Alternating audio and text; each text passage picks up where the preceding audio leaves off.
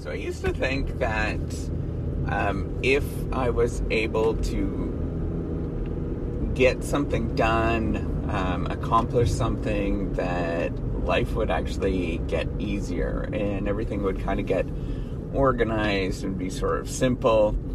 Um, and it would make things just kind of click. But what I've realized is that as you do one thing, uh, there's another thing that pops up it's kind of never ending. And I know that seems sound of it's it seems a little depressing, I guess, for some folks, but for me, I realize that this is um, more of a better picture to realize that we actually have not necessarily a snapshot where we accomplish something and all of a sudden everything is kind of clear and all that kind of stuff, but realizing it's it's more of like this sort of sequence, this sort of long um, succession of events that never really disappears. And even to the point of when you die, it really doesn't cease. Everything else doesn't necessarily cease around you, it just kind of keeps going. And things just kind of flow from one thing to the next. Um, you know, it seems like it's in a weird way.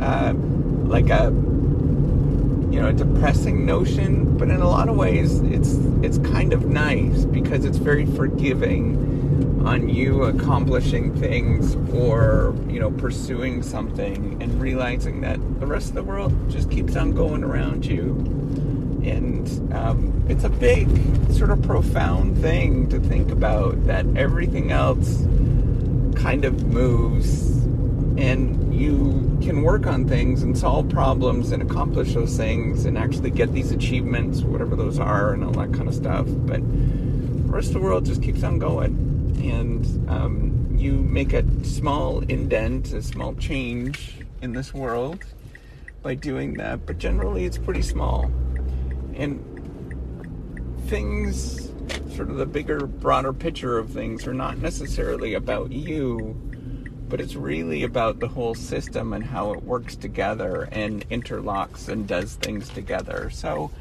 it's where it's it's really nice to think about that that it is a very forgiving view of this world. And it doesn't necessarily mean that you have to do everything and that you know the end all and be all uh, on doing things is on you. It just means that you're sort of part of a bigger thing.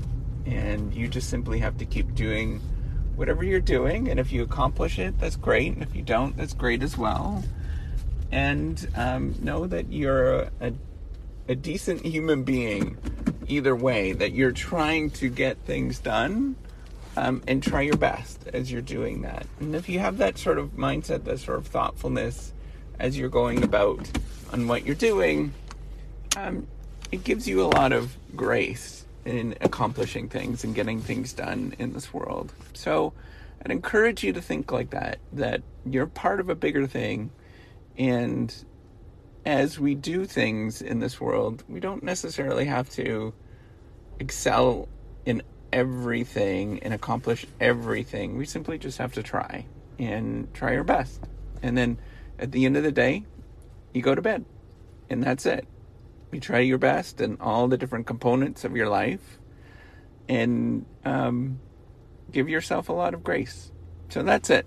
And have a good day, and uh, we'll talk to you, talk to you on the next one.